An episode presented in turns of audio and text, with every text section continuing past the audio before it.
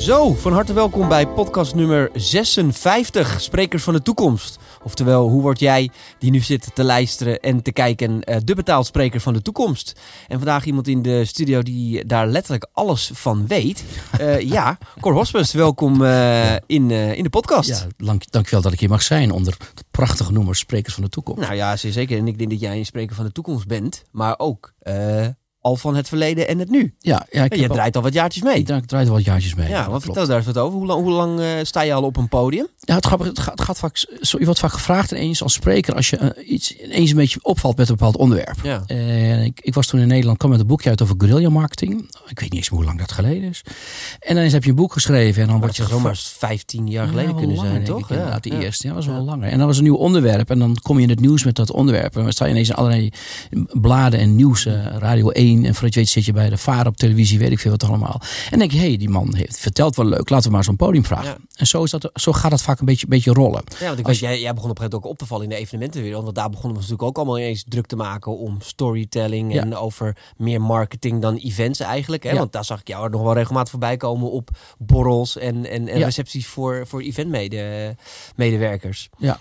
En uh, dat is best wel een tijd geleden volgens mij. Ja, ja, maar als je dan nu zo eens terugkijkt, hè, want jij hebt veel op podium gestaan.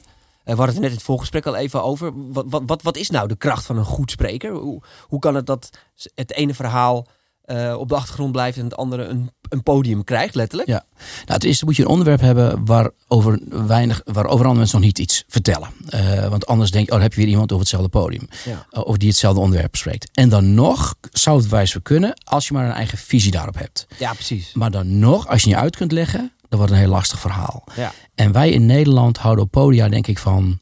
Jongens, weet je, getapte gasten. Je moet een leuk verhaal kunnen vertellen. Uh, jezelf vooral zijn. Niet te veel bla bla. Uh, niet te veel all the American way. Uh, bosklopperig. En nee, ga gewoon een leuk verhaal vertellen. Uh, alsof je met vrienden in de kroeg staat. En jij, bij wijze van spreken, gaat op die barkruk staan. En vertelt een verhaal. En dat mensen daarna gaan luisteren. Ik denk dat we dat in Nederland wel heel fijn vinden. En dat je mensen aan het denken kunt zetten. Dat je ze kunt inspireren. ja, en, en, en, en, en, geen slides. Niet te veel van die slides die volgekalkt zijn met allerlei, allerlei teksten. Maar daar hebben we echt allemaal een hekel aan. Moet het dan, moet het dan vooral een beetje entertainment zijn? Dat, nou, er zijn allerlei onderzoekjes naar, naar gedaan, naar, naar sprekers. Die kent ze waarschijnlijk ook wel. Hè? Die hele professor die een fantastisch verhaal had tijdens een congres. Mhm. En dat was een heel inhoudelijk heel goed verhaal. En mensen denken, oké. En daarna kwam er een of andere jongen, of, of ook, laten ze ook een professor zijn geweest. Die vertelde een verhaal wat veel lichtvoetiger was. Misschien veel minder onhuidelijk. Maar hij deed dat zo ontzettend leuk. Dat mensen dachten van, hé, hey, dat was een leuk spreker. Ja, ja dus het, is, het moet eigenlijk een combinatie zijn van inhoud. Want je moet wel ergens mensen raken en inspireren. Want als het, als, als het geen hout snijdt, dan Nee. haken mensen denk ik ook snel af. Ja. Maar het moet allemaal niet te serieus. Het mag met een vette knipoog. Ja. En, en, je mag, en je moet jezelf als spreker ook niet te veel serieus nemen. Want als je hoe doe jij dat dan? Hoe neem jij jezelf dan niet serieus op het podium? Nou, ik, ik, ik, ik maak heel vaak grappen over mezelf. Oké. Eh, een van de eerste dingen, jongens, geloof nooit experts. En dan, dan, en dan laat ik vaak een plaatje erachter zien. Waar Van het jezelf? allerlei dingen. Ja, van mezelf. Eh, dus van, dat, van, dat, van dat soort dingen. En je moet jezelf niet te serieus nemen. Maar geef mensen wel iets mee. Eh, blijf gewoon een mens. Ja. Kijk, want, want we hebben een beetje een hekel aan experts. Want experts gedragen zich ook, als experts. En expert is dan in één keer niet meer een mens. Dus eh, vertel iets als een mens. En van vertel een visie vanuit dat je een mens bent. Ja. En vertel vooral vanuit jezelf. En gebruik anekdotes uit je eigen persoonlijke leven. Dingen die je zelf hebt meegemaakt. En ga niet altijd dezelfde voorbeelden uithalen die heel veel mensen al kennen. Dus dat is een veel leuker om iets te vertellen wat je zelf recent hebt meegemaakt in je gezin. Ik praat nu veel over luisteren. En, eh, eh, en wat, dat, wat dat voor mensen zou kun- kunnen gaan betekenen. Dan kan ik allerlei rapportjes aan, eh, aan, aan gaan halen. Dat doe ik ook. En er is een keer een, een rapportje geweest in Amerika onder vrouwen. die ook al aan een poes hadden. En twee derde van de vrouwen die thuis ook een huisdier hadden. Die zeiden nou, mijn huisdier is een betere luisteraar dan mijn man. Oké. En laat ik een plaatje zien van onze twee katten. Ja. En wij hebben thuis twee huisdieren. Ja, precies. Nou, dat dus. Ja. Omdat je het dan wat naar, naar jezelf toe trekt. Zodat je een beetje naar jezelf moet, moet, Ja, ja, moet toetrekken. En zeg, jongens, ik sta je een verhaal te vertellen, maar ik ben geen god of zo. Ik ben geen goeroe. Ik ben gewoon ook een mens. En, en, en, en ik begrijp jullie. Maar Maar is, het, is, is, ook is het dan jezelf durven te zijn op het podium? Is het eh, het, het magische woord authenticiteit dat altijd naar boven komt? Ja, dat wordt authenticiteit. Als je dat nog zegt, dan ben je het vaak niet meer. Want dan moet je zeggen, oh kijk eens hoe authentiek ik ben. Dat moet Nou je ja, dat, dat is, maar het is ook wel een beetje een soort zoektocht in deze podcast geworden. Want iedereen zegt dat ja, je moet authentiek zijn. Maar als ik dan bijvoorbeeld vraag aan iemand, maar hoe ben je dan authentiek? Want blijkbaar hebben we daar allemaal dan een soort van moeite mee om onszelf te kunnen zijn. Ja, maar je, ja, als je eens andere schoenen gaat dragen. eh, eh, kijk, er zijn heel veel van die voorbeelden van die bedrijven. Die, die eh, bij de banken dragen ze in de bank allemaal brokes. En op eh, internet hebben ze ineens allemaal sneakers aan. Ja. Dan ben je niet jezelf. Nee. Dus jezelf zijn en jezelf blijven. En vanuit jezelf inderdaad eh, eerlijkheid en die kwetsbaarheid op kunnen. Ja, dat is een beetje de trick. Maar als is, je het nog in deze, is het nog in deze tijden bijna mogelijk om jezelf te kunnen zijn? Het, het is toch bijna. Weten we eigenlijk nog wel wie we zelf zijn? Nou ja, je, je- je- door die so- sommige sociale media die willen dat je er eigenlijk anders uit Ja. gaat zien dan dat je in werkelijkheid bent. Nou, daarom ben ik ook niet zo groot voorstander om daar te, te veel, veel aanwezig te zijn, nee. Nou ja, ik ben er wel, maar dan zie je alleen maar plaatjes van mij thuis en, en wat ik thuis doe. En, poezen. Eh, ja, spelen met de poes. de poes inderdaad, ja, ja, Ja. dat soort dingen. En eh, af en toe eh, wat, wat ik doe, eh, en wat voor gekke, hoe ik belachelijk word gemaakt door mijn kinderen af en toe. En eh, ik denk toch wel, ja, jezelf zijn, dat is uiteindelijk wat mensen willen. Mensen willen een mens zien. We leven in een tijd van, eh, van robots, AI. En als we ons ook nog als mensen ook weer als robots gaan gedragen, dan wordt het wel heel erg lastig. Dus wees alsjeblieft jezelf. Maar ga niet net doen alsof je zelf bent. Dat heb je ook nog wel eens. Precies. Dat mensen ineens gaan denken, kijk mij eens eventjes mezelf zijn. ja, ja. Nee, daar prikken mensen echt wel doorheen. Dat, eh, dat, dat, dat, dat gaat niet lukken. Ik denk dat wij mensen eh, en ook toehoorders feilloos doorhebben. Het verschil tussen inderdaad iemand die eh, een persoonlijkheid staat te faken. Hè, want daar heb je ook, ook binnen de sprekerswereld heb je Ja. helaas een hele hoop van dat soort voorbeelden van mensen die voor zichzelf bedacht hebben. Ik moet me zo gedragen. Ja. Ik heb alle video's van Tony Robbins gezien. Ik heb alle video's van Jos Burgs gezien. En dat ga ik imiteren. En ik denk dat wij mensen feilloos, zonder dat we het misschien kunnen benoemen, feilloos doorhebben of iemand zich, echt zichzelf is. eh, of een rol staat te spelen. Ja. En eh, ondanks dat eh, ken ik van beide versies een succesverhaal. Dat is dan ook wel weer het gekke. Ik ken wel Oké, gooi het op tafel. nou ja, ik ken echt wel sprekers die Noem gewoon... namen, Nou ja, nou ja, het is, maar dat vind ik het, het, het interessante aan het sprekerschap. Het is niet aan één ding op te hangen. Nee. Ja, er wordt vaak authenticiteit genoemd. Maar ik ken echt wel sprekers die niet authentiek zijn en toch een volle agenda hebben. Ik ken sprekers die authentiek zijn, maar geen volle agenda hebben. Dus eh, daar zit altijd een, een, Ja. eh, zit ook een spanningsveld in. Want ik bedoel, uiteindelijk is ook je marketing, je bekendheid, eh, een, een boek wat je geschreven hebt, wat een succes is geworden, wil Ja. niet altijd zeggen dat je ook authentiek op het podium bent. Nee. Maar dan wordt je succes weer aangejaagd door het succes Vanwege van je boek. Nou, dan is inderdaad die kennis en expertise die heel erg belangrijk is. Ja, want er zijn ook wel, heet dat, nou ja, sommige sprekers die ik op het podium gewoon echt saai vind, maar wel inhoudelijk heel sterk zijn. Waardoor dan- je echt denkt, "Wow, er zitten wel goede, goede inzichten. En misschien is dat dan ook nog wel weer authentiek. Dat weet ik dan ook niet, want sommige mensen zijn gewoon saaie professors. Toch? We kennen allemaal het prachtverhaal van meneer Ted Robinson, geloof ik. Hè? Die, eh, die vertelt over creati- creativity en zo. En dat is zo'n heerlijk stuntelende man. Ja. Maar dat is hij gewoon zelf. Precies. Ik denk, doet het nou met opzet? Of Ja. is het, nee, het is echt zichzelf. Ja, niet voor niets een van de meest bekeken TED-talks, denk ik. Ja. En dus zo'n zo'n saaie, wat onhandige wetenschapper. Ja, ik kan er wel van genieten. Maar dan heb je, is je toch weer zichzelf. Ja, ja, ja, dan is het toch menselijk. Ja. Hey, ik hoor wat jij, eh, we hadden het net al over, jij, jij, jij, jij staat al jaren op het podium, ook vooral over het onderwerp storytelling. Ehm, is, is dat in de afgelopen jaren veranderd? Is daar nog iets eh, eh, over te vinden? Sta, sta je eigenlijk twintig jaar geleden hetzelfde verhaal te vertellen als nu? Of zit daar een ontzettende ontwikkeling in? Ja, nou, storytelling zelf niet. Hè. Dat doen we al sinds we in, in, in die- van die vellen rondliepen. en Met knotsen en zo. En van die rotstekeningen aan het maken waren. Oh ja? Dus dat fenomeen is niet zoveel veranderd. Ja. Dat doen we nog steeds. Maar je ziet wel inderdaad ineens dat allerlei mensen daarop duiken. En we hebben allemaal het boek van Joseph Campbell gelezen. En iedereen noemt zich storyteller. Ja. Ja. En, binnen En iedereen heeft ook ineens een story. En iedereen heeft een story. Nou, Ja. Daar word ik wel een beetje heel moe van. En je ziet wel dat het fenomeen storytelling is gekaapt hè, door, de, door, door de reclamewereld. En, eh, maar verhalen vertellen. Ja, er zijn opleidingen voor. Eh daar moet je voor naar de filmacademies, screenwriting cursussen, scholen van journalistiek. En iedereen denkt dat hij een verhaal kan vertellen. Maar dat kan dus niet. Niet iedereen kan een heel goed verhaal vertellen. De meeste mensen weten niet eens wat een verhaal is. En heb je het dan over merken? Heb je het over bedrijven? Of Ja. heb je het echt gewoon over individu's? Nou ja, ook lost beide. Eh, Ja. eh, want heel veel eh, verkopers verwarren een verkooppraatje met een story. Inderdaad, ja, En, en, en op Facebook vertellen we stories. Ja, dat kan helemaal niet. Het zijn drie regeltjes. Nee, wat dat ben ik echt een beetje van de klassieke school. Ik Mm. bedoel, kijk, een verhaal bestaat uit, een, uit een, iemand die, die, die een wens heeft. En die hij met na allerlei gedoe wel of niet weet ja, te, te, te, te behalen te- realiseren, te ja. realiseren. Met voor ons, en dat is het allerbelangrijkste, met voor ons lezers, kijkers, luisteraar, een boodschap. En, uh, en wat je heel vaak ziet is, uh, uh, kijk allerlei verhaaltjes, cases van klanten en zo. Kijk eens, klant A had een probleem, we hebben het opgelost. Dat zie je. Oh ja. Ik zeg, ja, dat is leuk, kun je één keer vertellen, maar... Wat heb ik eraan? Nou, maar ging dat zomaar? Hij had een probleem en jullie dat direct opgelost? Volgens mij werkt het helemaal niet zo, toch? Volgens mij, wat is er allemaal gebeurd om het voor elkaar te krijgen? Had je het binnen twee dagen voor elkaar? Nee, want uiteindelijk ja, is er weer dat getest. Dat ging, ah, kijk, dan wordt het geloofwaardig. Dus een echt verhaal, er zit dus wel een struggling in, een obstakel, een gevecht. Maar als het gaat over gevechten en conflicten, dan zeggen heel veel bedrijven, ho, ho, nee, dat bestaat bij ons niet. Wij hebben geen conflicten. Oké, ik zeg, hoe gaat het thuis? Zag ik wel eens aan zo'n man. Nou, maar goed, gezin, alles gezond. Nou ja, een beetje gedoe met de pubers. Oh, gedoe met de pubers, maar alles gaat toch nou goed, weet je, we, we denken altijd dat, dat. Maar is het dan de, eh, als merk, ook als bedrijf, ook eh, eigenlijk ook een soort kwetsbaarheid te durven laten zien? Wordt het dan, wordt het dan pas echt een verhaal? Ja, de merken die um, volgens mij heel. Dan hebben we het weer, het vreselijk woord authenticiteit. Ja. Maar merken die echte merken. komt er uh, uh, ja, die zijn wel succesvol. Ja.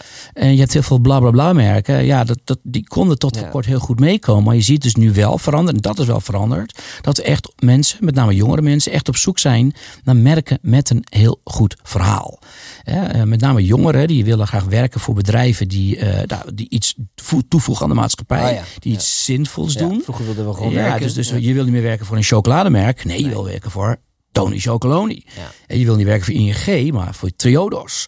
Dus zie je, dus bedrijven zijn wel echt nu naastig op zoek naar verhalen.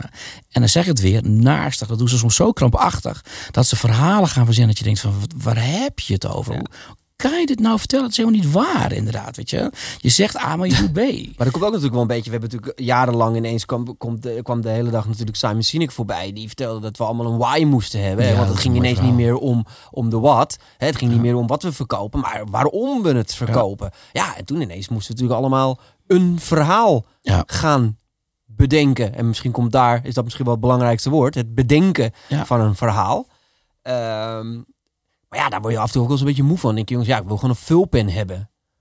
I don't give, me, I don't give a shit. Ja, nee, maar I don't give a shit waarom je die, waarom je die vulpen, waarom je dat met je hele familie bent begonnen uiteindelijk. Of, of is dat te kort door de bocht? Nou, grappig nog even, Sami Simek, ik vind het leuk dat je erover begint. En een, een, kleine anekdote. Hij, was ooit, hij, komt al vaker in Nederland. En ooit was ik hier uitgenodigd om uh, eventjes een, soort meet-up met uh, de great Simon Sinek. Ja. En toen mochten we hem één vraag stellen. Ik heb ooit eens een keer geleerd van een beroemde journalist. Als je maar één vraag mag stellen, moet je de vraag stellen die niemand durft te stellen. Oh ja. Dus iedereen ging. Ik was gelukkig als laatste inderdaad. En uh, iedereen was uh, knie, knie, knie. Wat zat je als journalist in de zaal? Of, uh... Nee, als, als, als, als, als, ook als verteller. Ook als, oh, ja, ja, ja, okay, ja, En toen zei ik, meneer Simak, ik zal niet letterlijk vertalen in het Engels. En toen zei ik eigenlijk een beetje hetzelfde wat hij zegt. Van, ja, meneer Simak, u heeft, bent zo de wereld voor de gek aan het houden. Iedereen is nu ineens een why aan het verzinnen. Terwijl hoeveel bedrijven kunnen dat nou? Dus eigenlijk bent u heel gemeen. Waarom wat, wat, markeer, wat, wat, wat bezielt om dat, dat hij gaat doen? Waarom heb je dat gedaan? Ja. En hij moest echt lachen. Ja. En hij keek me aan en zegt, Mr. Hopes. En Mr. Hopes, Hopes. Mr. Hopes, I think you're right, zei hij tegen mij inderdaad. Dus ook hij ziet wel in... Dat was hij sarcastisch? Of, of, nee, ik heb daarna nog even ook nog met hem over gehad. Zeg, er zijn wel heel paar merken wereldwijd die dat echt heel goed hebben aangepakt. Ja. En zoals het gaat, we gaan een middagje golfen. En we hebben een why. Je zegt gewoon waarom voor je, voor je strategie en de weder. Dus inderdaad wat je zegt, het, het, eens gaan we moeilijk doen. Maar dat is ook geen verhaal. Dat we weer zoeken naar iets. Ik bedoel, een missie, purpose, story. Alles wordt ook door elkaar gehaald. Ga nou in de kern nou eens kijken. Waarom ben je nou opgericht? Wat maak je nou anders? En wat wil je nou in deze Maar ik heb ook eens echt afgevraagd bij het consumeren van dingen. Van heb ik me dan verdiept bij een bedrijf in de why? Of is dat zo heel erg belangrijk? Of, of absorbeer ik dat dan toch op een onbewust niveau ergens of zo? Stel dat ik, dat ik, dat ik uh, een, een, uh, wel meubels ga kopen voor mijn kantoor. Ik zeg maar even wat. Misschien is dat een verkeerd voorbeeld. Niet zo'n heel sexy product. Maar ben ik dan onbewust toch bezig met de why of de story achter een bedrijf? Of ben ik gewoon op zoek naar een tafel? Het, het hangt helemaal af wie je bent en naar je budget en zo. Kijk, maar als, als ik, hè, ik ga een beetje naar mezelf. Als ik, ik, ik denk, nu, denk ik toch van, waar is het gemaakt? Waar komt het vandaan? Hoe is het geproduceerd? Is het duurzaam hout? Kijk, zo ben ik al hè, ge, geïndoctrineerd en geconditioneerd. Ja, ja, allerlei, allerlei dingen. Dus ik hou daar rekening mee. Maar als je dan kan kiezen tussen het ene merk en het andere merk dat ik niet ken. Nee, dan ga ik niet eerst... Wacht eventjes, eventjes mobiel Nee, dat doe ik ook niet. Maar voor heel veel merken weten we het wel. Ja. We weten waar Nike voor staat. We weten waar Ikea voor staat. We weten waar uh, Coolblue voor staat. We weten waar Amstel voor staat. Voor heel veel merken weten we precies waarvoor ze staan. En ons bullshit medetje gaat direct aan. Dan denk ik, maar wat zeggen ze nou? Dit klopt er niet helemaal overeen. En dan kun je nou als, als, als, als bank zeggen dat je, uh, dat je staat voor uh, eerlijkheid. Terwijl een, in een krant later staat inderdaad dat je alle bestuursleden inderdaad alles onder de pet houden. Ja. Dus ga dus geen bullshit verhalen vertellen. En dat is juist wat gebeurt. Ga een beetje greenwashing, stoer te gaan doen. Ga nou echt even echt eerlijk terug naar wat je bent. Want zo gauw jij het niet voelt dat het klopt, of je het nou merk of wel of niet kent, uh, heel veel merken weet je, gaat er een alarmbelletje op. Je weet direct, oh, uh, Volvo staat voor veiligheid, hè, dat weet je. En, en, en, Seat bestaat niet meer, staat voor auto-emotion, zo maar te zeggen. Ja, Als je ineens denkt van, hé, hey, dat klopt helemaal, die denk je, wacht eens even, die wordt voor de gek gehouden. Ja. En dat voelen we wel, denk ik, over het algemeen. Tenminste, heel veel mensen voelen dat. Volgens mij is het het uh, één op één te plakken ook op het spreker zijn. Nou, eigenlijk is het sprekersvak een soort van storytelling natuurlijk. Misschien wel volledig. Ja, dan sta je niet op het podium. Je moet een verhaal vertellen. Ja, en, en zowel uh, zoals wij als publiek door sprekers heen prikken die niet echt en niet authentiek verhaal staan te vertellen, prikken wij misschien als consument ook wel door merken heen die niet authentiek en niet eerlijk hun verhaal vertellen en puur alleen maar een commerciële boodschap over de bühne aan het gooien zijn. Ja, maar goed, zo kijken we natuurlijk ook naar de mensen. Als jij voor het eerst iemand ziet, dan ga je hem direct scannen met een soort uh, afvinkboekje. Uh, Wat is dat voor iemand? Ja. Dat doen we allemaal. En zo kijken we ook naar merken. Klopt het wel? Dus mensen die je tegenkomt, uh, kan ik hem vertrouwen of niet? Je loopt door een steegje, iemand komt naar je toe, je denkt, wat ga ik doen? Je gaat heel ga ik eromheen, ga ik eromheen of, of ga ik nu weer terug een andere kant op lopen? Zo zitten we ook naar merken, nieuwe dingen die we krijgen, naar een nieuw product die je ziet. Onbewust ga je toch eens even afvinken. Wat is dit? Wat, wat, wat, is, wat, is, er aan, wat is er aan de hand? Het gaat heel onbewust. En we weten ook allemaal, we kopen echt alleen maar onbewust. Dus emotioneel. Dus of we dan rationeel naar die why gaan kijken. Misschien blijft het toch wel een beetje de vraag. Ja. Maar het is wel een heel goed basisprincipe om te gebruiken als je verhalen wil vertellen. En, en je als merk echt ervoor wil gaan staan en positioneren. Of mensen dat op gaan pakken. Nou, wat, jij, eh, wat wij nu constateren. Weten dat soms allemaal? Denk het niet. Ja. ja je had het net uh, tussendoor over luisteren. Dat, ja. dat, dat we zo slecht luisteren. Wat, wat bedoelde je daar precies mee? Nou ja, goed. Kijk, dat is wel iets wat natuurlijk steeds meer belangrijker wordt. Als je zegt dat is nou een trend aangaande storytelling. Ja, als er iets is veranderd. Kijk, om te voorkomen dat we allemaal onzinverhalen gaan vertellen, maar luk, lukraak wat verhaaltjes op gaan dissen, is het ook heel belangrijk dat je die verhalen op gaat halen. Ja. Nou goed, en waar beginnen verhalen mee? Met story listening. Je moet eerst verhalen op gaan halen. Dat betekent dat je heel moet gaan luisteren. Niet alleen naar jezelf als merk. Hè, klopt het wel wat, wat te zeggen? Naar je eigen medewerkers. Hey, wat, wat leeft er intern? Maar ook dus naar je klanten. Wat, wat, wat, wat, wat speelt daar? En het fenomeen luisteren. Dat, nou ja, als er echt een beweging is in, in wereldwijd. Ook in de businesswereld is het wel luisteren. Want iedereen heeft het ineens over luisteren, moeten beter luisteren. En dat is niet zo vreemd. Ja, maar want, want, want, want heb je het idee dat er in bedrijven slecht geluisterd wordt? Ja, Vertel. Uh, nou, er zijn allerlei. Ik, ik, ben gek op onderzoek. Iets laatste dat onderwerp geweest. Maar één daarvan. En ik heb ooit geleerd als journalist dat je nooit te veel cijfers moet vertellen. Maar eentje dan. Um, ik ben wel benieuwd. Ja, ja 94% van de managers die vindt dat hij een, een, een goed luistert naar zijn medewerkers. Daarvan zegt personeel, je luistert helemaal niet. En ja. dat, dat, dat, is er al eentje. Wij denken soms dat we heel goed luisteren, maar we luisteren helemaal. We weten niet hoe dat moet. Nee. En nog eens, en dat is niet zo vreemd, omdat, um, kijk, 60% van onze communicatie bestaat uit luisteren. Maar dat wordt dus niet geleerd. Is jou ooit geleerd tijdens een opleiding hoe je moet luisteren? Nee, en ik denk dat, dat het ook steeds meer vertroebeld raakt door, omdat we onze spanningsboog ook gewoon veel korter wordt. Ook door het consumeren van social media natuurlijk. Uh, ik denk dat het, het, het, het echt het menselijke contact van elkaar in de ogen aankijken en een gesprek voeren. Ja, dat wordt veel vlugger. Hoe vaak heb je nou nog zo een gesprek met iemand? Weet je, dat is bijna ook het leuke aan deze podcastseries. Omdat je ineens een uur lang met iemand zit en een intensief gesprek voert. Het is tegenwoordig toch allemaal veel vluchtiger. Even bellen, even snel, een appje, even een dingetje. Ja. Uh, ja, en, en, daar zit de kunst van het luisteren niet meer echt in natuurlijk. Nee, en, en het wordt natuurlijk nu, nu, nu, nog veel erger. Wat wel belangrijk is, personal branding. Je moet opkomen, je moet op podium staan. Maar luister, dat wordt dus niet geleerd. En je ziet juist met name met jongeren weer. En dan zegt mijn dochters, papa, uh, uh, gaat het over vriendjes of dat soort dingen. Mm. Zo zeg ik. Hoe gaat het nou met deze of gene? Oh ja, ik ben met hem aan het praten. Zou het leuk, want spreek je dan chatten. Oh ja. Dat heet al praten. Ja, ja, die kinderen die bellen niet meer. Nee. Die hebben belangst. Omdat ze dan moeten luisteren en direct moeten aandacht moeten geven. Ja, en direct moeten schakelen ook, hè, merk ik ook. Ja, maar goed luisteren iemand. Dat zegt hij nou. Je, met sms kan je even goed nadenken. Oh, nou, tik ik het niet, tik ik niet. Dus het, daar wordt kinderen al niet geleerd. Het wordt steeds, het wordt steeds minder. Maar is het erg? Nou, je, het leidt tot polarisatie in de hele wereld. Want als je niet meer beleid, bereid bent om naar het ander te luisteren, dan blijf je bedoel meer de manier van communicatie. Eh, Maakt dat uiteindelijk dan straks een groot verschil of we wel of niet naar mensen luisteren? Bijvoorbeeld, hè, de, de- ja, uiteindelijk gaat natuurlijk. Ik merk al aan mezelf, heel eerlijk, ik bel ook niet meer zo heel veel. Bijna alle zakelijke dingen die ik doe, gaan toch via WhatsApp of via die e-mail. Ehm, maar de vraag is, is dat dan erg? Luisteren we daardoor minder goed naar iemand? Ja. Ja, er wordt heel slecht geluisterd. Eh, Met name leiders. Ja, die zijn groot geworden door niet te gaan luisteren. Want die hebben gezegd, nee, ik doe het zo. En wat anderen zeggen, bekijk het maar. Ja. En die worden niet tegengesproken. Hè. De meeste le- eh, leiders laten ze ook omringen door ja-knikkers. Ja. Moet nou maar luisteren. Maar in een tijd dat hiërarchische structuren niet meer gaan werken, wordt het, wel heel, wordt het luisteren wel heel erg belangrijk. Ja. Hè, dat, eh, we weten allemaal, hè, eh, autonomie is belangrijk, eh, eh, zingeving is belangrijk, eh, meesterschap is belangrijk. Dat is wel belangrijk dat je als luister steeds meer gaat luisteren. Wat hebben mijn medewerkers eigenlijk nodig? En dat betekent niet letterlijk luisteren, maar ook goed kijken en kunnen spreken. En wat heb je nu echt nodig? Die empathisch luisteren. Goed weet wat mensen eigenlijk bezielt, wat ze bezighoudt. Dat is zo ontzettend belangrijk aan Ja, het dus niet alleen je mond houden en observeren wat ze zeggen, maar ook daadwerkelijk begrijpen Dat is wat het, ze ja. zeggen, wat, Ja. wat misschien wel eronder ligt. Ja, want dat is wat je zegt nu. Gewoon, dat is horen. Ja. Eh, eh, eh, kijk, maar je moet, je- nee, nee, dit- luisteren is luisteren. Ja. Maar daarbij moet je dus horen, inderdaad. Precies. Horen. En heel veel mensen horen, Horen het niet. alleen, ja. daar, daar, daar, daar gaat het dus om. Je moet echt, oké, dat is dus met je, met, je, met je aan hand. En dat moet ik dus gebeuren. Anders lopen mensen weg. En je ziet dus ook, empathie wordt belangrijk. Liefde wordt steeds belangrijker binnen, binnen, binnen, binnen, binnen bedrijven. Nou, volgens mij is de basis van liefde luisteren. Eh, dat zou ik wel antwoorden, denk ik. Ja.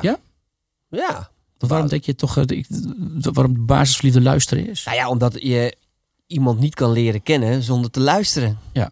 Eh, echt luisteren natuurlijk, Ja. hè? want daar zit ik, ik misschien ook wel het grootste probleem in de Ja. liefde. Nou heb je, nou heb ik toevallig laatst een keer een boek gelezen over heel veel verschillende talen in de liefde ook nog.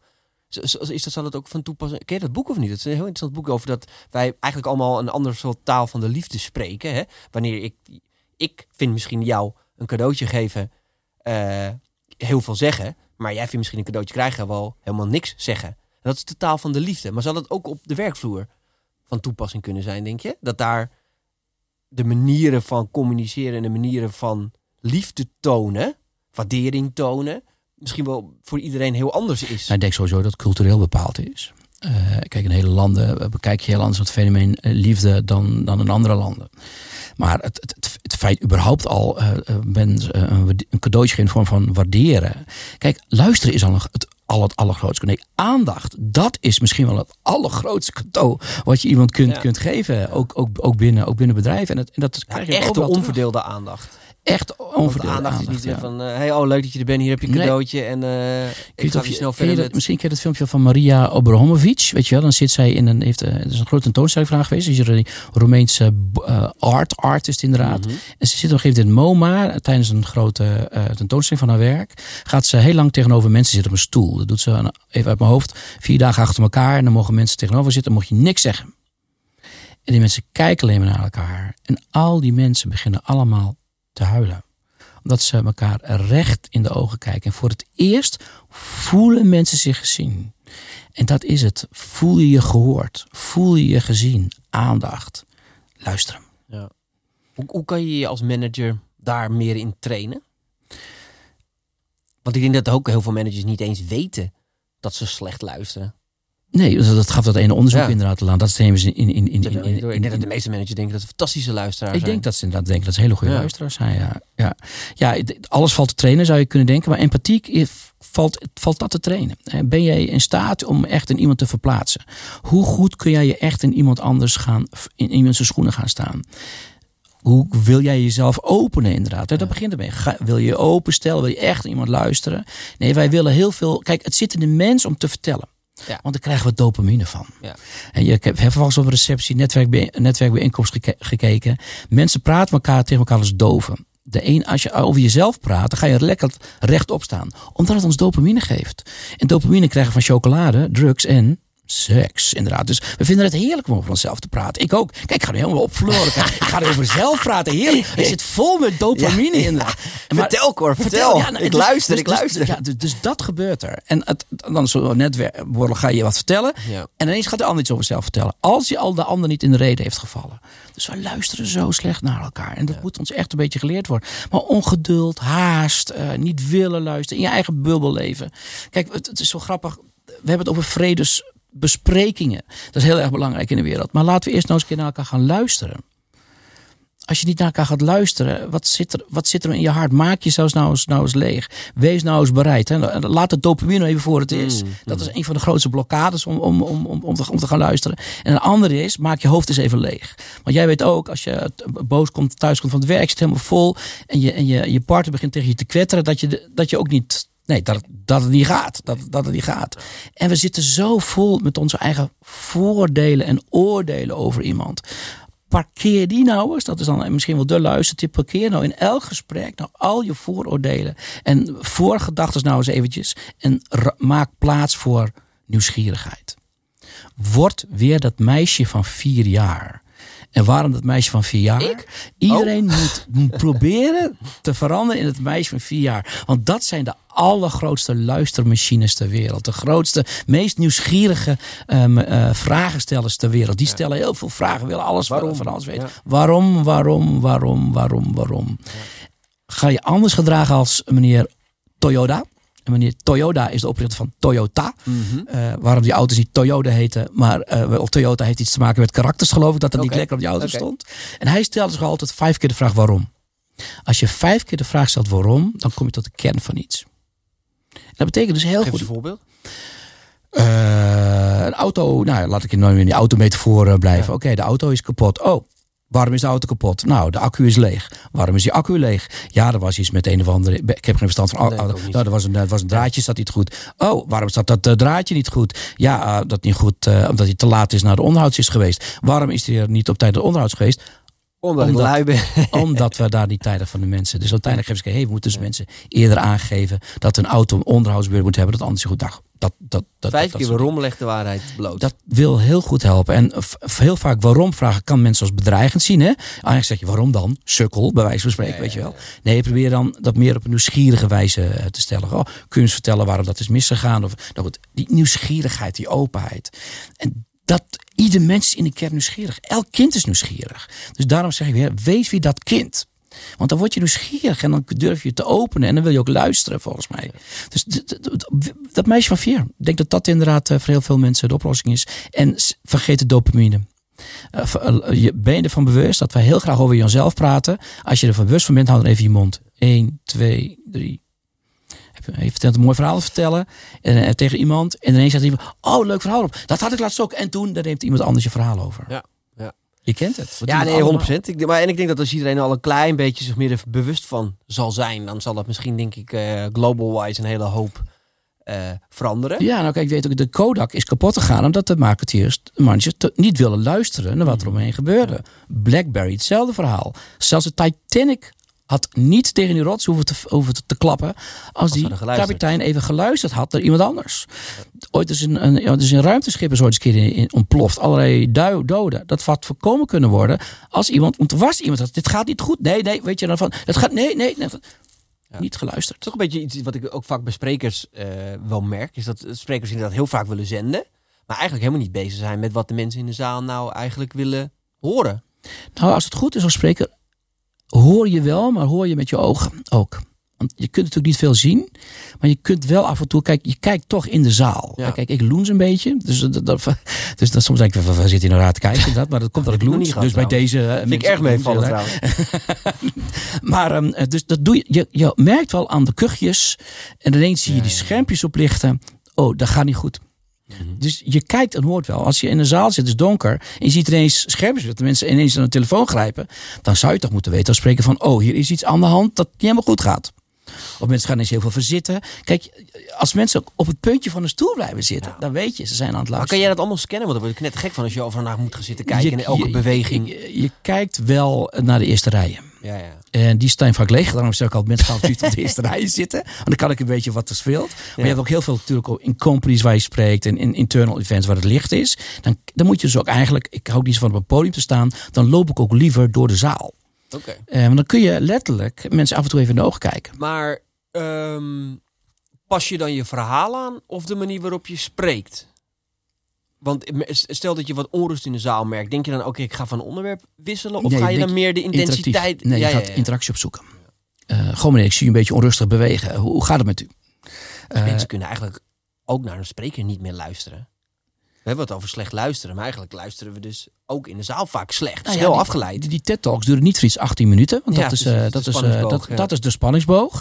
Eh, maar dat weet, dat, dat weet je ook als spreker. Dus dan weet je, na 18 minuten moet ik iets anders gaan doen. Dus dan moet ik niet meer een talk gaan houden, maar dan moet ik even iets anders gaan doen. Misschien een filmpje laten zien of de interactie opzoeken. Dus je moet niet langer dan acht minuten achter elkaar gaan kletsen.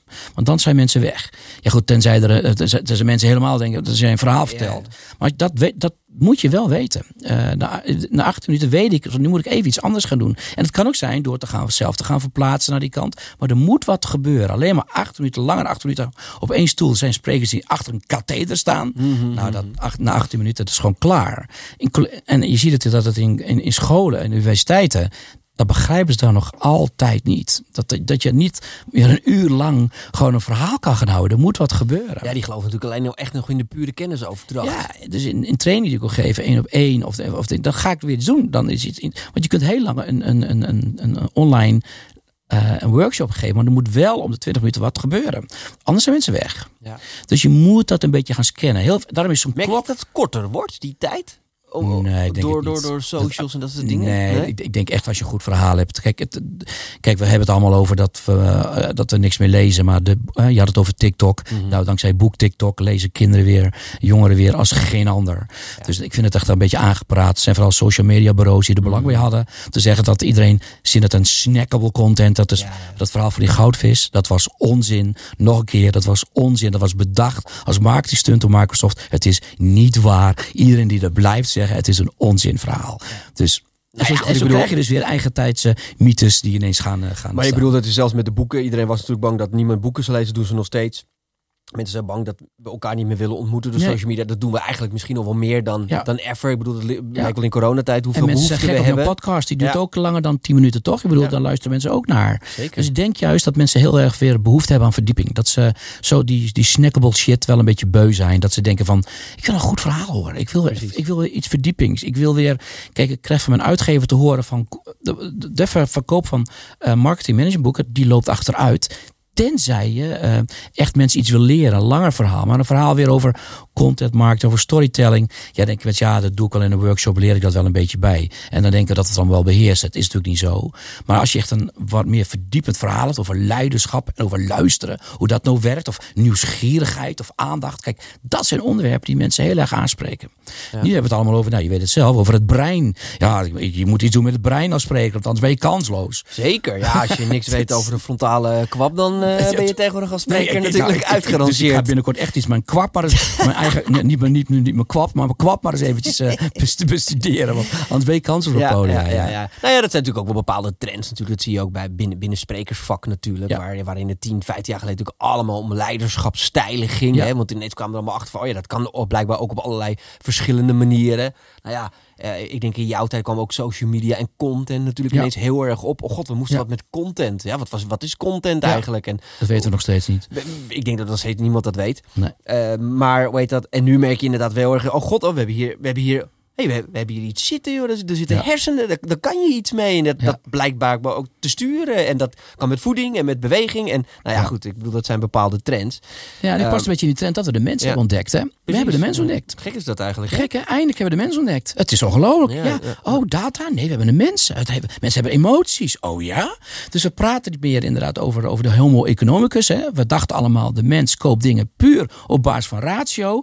Nee, door al die hersensonderzoeken weten we nu dat we dat doen. Meneer Kahneman heeft erover geschreven. En meneer Schre heet die man eh, Sch- Sch- Scherder. Sch- Scherder. Ja. Weten allemaal inderdaad. En Ab Duisterhuis heeft een mooi boek over geschreven. We kopen alles op 98%, op 95%. Daar zijn ze niet helemaal over eens. Doen we dat op basis van emoties. Nou, de mens. Oh, de mens heeft emoties. Dus ineens wordt de mens heel erg interessant. We praten niet meer over human resources. Nee, dat kan toch. Nee, we praten nu veel meer over de human beings. hebben we in, in, in de tent. Dus je ziet dus dat de mens is ontdekt. En daar heeft dus dat brein dus denk ik ook alles mee, mee te maken. Ja. Dus de mens wordt steeds belangrijker. Ja, misschien ook wel omdat we juist steeds technologischer worden. Ik denk dat dat... eh, Dat goed- we da- ja. daardoor steeds een ontzettend mee geconfronteerd worden met, met ons mens zijn. Ja, ik denk dat je daar echt de kern raakt. We zijn natuurlijk zo door internet data bezwangerd geraakt. Nou, bij de Belastingdienst hebben we laten zien tot wat het leidt als je mensen, van mensen algoritmes maakt. En je ziet dus ook dat binnen bedrijven heel veel mensen gewoon data zijn. Binnen gemeenten zijn wij nummers. Ja, dat kan niet, want dan ga je dus hele. bij, bij, de, bij, de, bij, de, bij de sociale dienst in Rotterdam. dramatische dingen zijn er gebeurd op basis van data en algoritmes. Dus weet je, dus dat, dat moeten we voorkomen. We moeten ze weer als mensen gaan zien. Dus terecht inderdaad. Doordat we zo technisch worden, gaan we weer terug naar de mens. Eigenlijk wel mooi. Nou, gelukkig. Maar het Toch? had al wat eerder mogen gebeuren dat we de mens als mens zagen, vind ik. Ja, ja 100% mee eens. Maar heet dat? Eh, ik denk dat we daardoor wel in hele interessante tijden zijn aanbeland. Want aan de ene kant gaan de technologische ontwikkelingen... Kijk, uiteindelijk hopen we natuurlijk allemaal dat de technologische ontwikkelingen uiteindelijk in dienst komen te staan van ons mensen. Hè, dat, dat, waardoor we heel veel tijd over hebben Ja. om mens te zijn. Ja. En dat we dan inmiddels ook weten hoe we allemaal werken. En dat we veel beter kunnen luisteren. En eh, hoe ons brein werkt. Hoe we gezonde voeding moeten eten. Dat soort dingen. En dat we aan de zijkant een hele technologische wereld hebben die ons helpt en bedient. Waardoor we hier heel veel tijd over hebben. Ja, het, ja, het is een fascinerende wereld. En we willen dat, dat de robots steeds meer op mensen gaan lijken. En het leek wel of we ook wil dat mensen steeds meer op robots gingen Ja. lijken. Nou, die ontwikkeling is inderdaad nu even een halt toegeroepen. Want we komen er toch wel achter dat het toch allemaal een beetje begint met liefde. Hè, Ik spreek veel met ondernemers, hè, omdat ik ook een podcast heb. Eh, Hart voor zaken, dames en heren, ga luisteren. Maar goed, eh, dat is- een linkje dat toe. een mooie eh, sluikreclame. Nee, en dan merk je ook Knippen we met eruit, dat snap je natuurlijk wel, hè? Ja, dat begrijp ik ook onmiddellijk inderdaad. Nee, maar dan zie je toch dat inderdaad ondernemers erachter komen dat het daar toch wel een beetje begint. Ja, natuurlijk. Dat het over mensen gaat, dat het over liefde gaat. Ik bedoel, wat, wat we kunnen wel van alles wat gaan roepen eh, als bedrijf. Ehm, eh, we, we staan daarvoor, we staan daarvoor. Maar als medewerkers niet eens begrijpen waarvoor het bedrijf staat. En als je weet dat ongeveer, ik geloof dat 90% van de medewerkers in Nederland werkt, die niet bevlogen is. Ja, daar heb je wel wat te doen. Mensen geloven in de waarde van hun werk, weten niet waarom ze het werk doen. Dus je moet echt terug naar de mensen en je personeel. Het draait om liefde en aandacht en luisteren. En dat wordt zo ontzettend, ontzettend belangrijk. Ik bedoel dat als je met een ondernemer spreekt, en dat, dat, doe ik dus voor die podcast, die zegt van, ja, ik gun eigenlijk elke ondernemer wel een crisis. Want die heeft mij zo aan het denken gezet. En eens over hoe ik daarvoor met mensen omging en hoe dat eigenlijk anders, anders zou moeten. Want, want, want dat, dat zei je in het voorgesprek ook al hè, over die crisis. Want wat geeft ze dat voor inzichten dan? Omdat ze zagen dat ze heel erg egoïstisch eh, bezig waren. En Omdat ze ineens hun business kwijt waren? Of... eh, persoonlijke crisis geraakt, scheiding, omdat ze alleen maar met het werk bezig waren, eh, eh, nog, nog net niet over lijken gingen wij spreken, dat er ook geen aandacht meer hadden aan een vrouw. Die zei, ja bekijk het maar, waar ben je, waar ben je, je voor bezig? Kwam humorig, onmurig thuis, op het werk ben je een bokito, thuis was je ook een bokito. Dat ging gewoon niet meer. Dus die man die zei op een gegeven moment, kwam tot inkeer, ik was niet meer thuis, ik had geen, eh, ik had geen eh, eh, plek meer even naartoe te gaan. Dan ging ik s'avonds weer naar de, naar, naar, naar, naar de kantine toe, waar de jongens zaten in de ploegendiensten zaten, zaten te werken. En dan raakte hij met ze in gesprek. En ineens kwam hij erachter van, ja, maar ik heb dingen helemaal verkeerd gedaan. Ik had het heel anders moeten doen. Ik heb nooit naar die jongens en meiden geluisterd. Dus hij heeft ze bij elkaar geroepen. en heeft gezegd tegen ze allemaal: Jongens, ik ben een ontzettend grote lul geweest tegen jullie. Allemaal mijn excuses. En ik ga proberen het anders te doen. Dan heb je lef. Ja. En andere ondernemer, ook gescheiden inderdaad, kwam er ook achter. Dan ga je een zelfanalyse een beetje. hè, hoe- ver heeft het zo kunnen, kunnen komen? Kijk, want het gaat over liefde. Maar als je geen liefde hebt voor jezelf, dan wordt het heel lastig. Dat geldt in normale Ja, maar we gaan natuurlijk heel ook. snel, ook als ondernemer, heel snel mee in die, in die rush. Zeker als je, als, als je bedrijf heel goed gaat. En je Ja. gaat alleen maar van, van, van succes naar succes naar succes. Eh, net wat je zegt, ja, dan heb je een keer een moment nodig. Ja. Dat is misschien ook wel de grootste functie van een burn-out. Gewoon voor, voor, voor je persoonlijk als mens. Om even weer terug te gaan naar de basis. Ja. Van, oh, wacht eens even, maar waarom, waarom doe ik bepaalde dingen Ja. nou eigenlijk? En, want je gaat heel snel mee. Ik vind het mooiste voorbeeld, en dat is dan ook alweer de mens, is dat je in de coronatijd zei iedereen, ja, maar ik ga het vanaf nu af aan totaal anders doen. Hè, want we hebben in coronatijd allemaal gemerkt dat je toch ook wel een leuk leven kan hebben naast je werk. En dat er heel veel activiteiten te doen zijn, dat je de natuur in kan en, en kan reizen. Nou, dat kon in corona misschien niet zo heel erg, maar wel gewoon wandelen en dat soort Ja. dingen. Ja, ga ik veel meer doen. Totdat de, de, de, de winstmachine weer aangaat. Ja, maar ik kon die klus toch niet laten lopen. Ja. Ja, als je iets van jezelf kan houden, kun je nooit een relatie met andere mensen aangaan. Nee. En, eh, en, ik, en moet je bekennen, ik hou ook veel te veel. Ik hou ook niet genoeg van mezelf. Als het over mijn werk gaat, want ik ben veel te druk. En ik doe veel te veel. En eh, dus ik gun ook iedereen een personal coach. Want dat doe je overal. En eh, ja, dat heb je gewoon. Je hebt het gewoon echt nodig. Dat je, dat je met jezelf. Dat je eerst jezelf moet managen. En dan pas kun je andere mensen, mensen gaan Ja. managen. En daar moet ik ook van leren. En eh, kijk, Want ook wat weer zijn de belangrijkste dingen die jij daarin over jezelf geleerd hebt? Waar moet je, waar moet je voor oppassen? Wat zijn je valkuilen? Ja, dat ik, eh, eh, ik heb een gezin. Eh, ik ben gek op mijn kinderen. En ik ben gek op mijn vrouw. En, ehm, en je merkt gewoon als je druk bent in je kop, dat je minder goed luistert. Ja. En dat je alleen maar met jezelf bezig bent. het een soort bijzaak? Nou, gelukkig nog niet, maar dat voel je wel. Ja. En dan ben ik sowieso iemand hoor, die thuis overdag heel veel met, mijn, met, mijn, met de kinderen bezig is. En dan moet ik s'avonds gaan werken. En dan komt mijn vrouw thuis. En dan, weet je, dan ontstaat er toch. We moeten weer even wat met elkaar gaan doen. En als ik maar door zou gaan op deze manier, dat zou niet goed zijn. Terwijl ik denk dat ik het heel goed doe. Omdat ik denk, nou, overdag voor de kinderen en moet ik s'avonds gaan inhalen. Maar dan vergeet ik mijn partner. En dan gaat het dus wel verkeerd. Maar het Dus- begint allemaal denk ik met bewust Van jezelf zijn. houden. Je moet Ja. van jezelf houden. ja. Anders niet van jezelf. Dan ga je dus verkeerd. Dan loop je dus die sloot in. En dan gaat het dus inderdaad verkeerd. En, en daar gaat het dus, denk ik, mis bij heel veel bedrijven. Als je een leider hebt die niet van zichzelf houdt. Dan houdt hij ook niet van, zo- van dan, dan, houdt hij ook, dan kan je ook niet van andere mensen houden. Dat kan niet. Dus ik denk dat heel veel leiders, de- net zoals, de, de, net zoals eh, een van die ondernemers zei. Gun ik allemaal inderdaad een beetje een dipje. Want dan pas ga je heel goed over dingen, heel goed over dingen nadenken. Ik denk dat je op een, eh, op een mooie, ja, is het een nieuwe missie of een aangevulde missie? Maar in ieder geval op een mooie missie bent de aankomende tijd om dit, eh, om dit eh, te verspreiden bij alle bedrijven. Nou ja, Toch? Ik, Ja. ik, ik, ik hoop dat ze dan willen luisteren. Ja, ze zullen we En moeten. Dat ze er nieuwsgierig naar zijn. want ze moeten luisteren. Ja, ja, goed. Toch? Maar, weet je, maar, maar- wat, wat, je, wat je zei is net heel iets moois. Kijk, in de coronatijd eh, waren er allerlei rapporten verschenen van, van de KPNG's en van de, eh, al die beroemde, eh eh nou weet ik veel, allemaal van dat soort uh, PwC, Ja, onderzoekbureaus. Zeiden allemaal van, de bedrijfscultuur is ontzettend belangrijk. Die moet niet verbrokkelen, want het kost ons heel veel geld. En dan lopen mensen weg en iedereen is... En wat gebeurde er toen de coronatijd voorbij was? Ze lieten de mensen gewoon thuis. Ze laten gewoon mensen allemaal weer thuiswerken. Terwijl ze eerst zeggen dat geld kost, dat het slecht is voor bedrijfscultuur. Maar ze doen er dus niets aan om die bedrijfscultuur beter te maken. Nu zitten al die mensen ziek thuis. En je hoort, ja, ze hebben een burn-out. Nee, die mensen zijn doodongelukkig alleen thuis. Heel veel zijn doodongelukkig. Ja, ja. Andere IT-ondernemers zei tegen mij na die eerste lockdown kwamen mensen weer terug op kantoor. En zegt, ik heb de helft gewoon naar een dokter gestuurd. Liefde, als je toch van je mensen houdt, ik bedoel, mag er niks meer ontstaan op kantoor? Waar zie je personeel louter als productiemensen die alleen maar op een loonlijst staan. Gaan we lekker thuis productie draaien, want we zien dat het goed gaat. En mag er daarna niks meer gebeuren? Ja, Of mogen ze ook leven? Mogen, ze, mogen je niet meer bij elkaar op kantoor komen? Mogen geen collega's meer dat moet? Kunnen niet meer met z'n allen iets gaan doen? Eh, Mag je niet meer de bedrijfscultuur vullen? Waarom is dat ineens? En daar begrijp ik dus helemaal niks van. Ja, ze staan alleen maar in dienst van het doel van het bedrijf. Ja, we productie draaien. En we hebben gemerkt, dat doen mensen thuis beter. Nou, weet je wat? Dat scheelt dus weer ons kantoor. Dat scheelt dus elektriciteit. Kantoren kleiner maken. Maar mag er niks meer gebeuren met, die, met, met, al die, met je medewerkers? Waar heb je dan nog mensen in dienst? Ik voel een nieuw boek aankomen, Cor. Ik ben er ook mee bezig.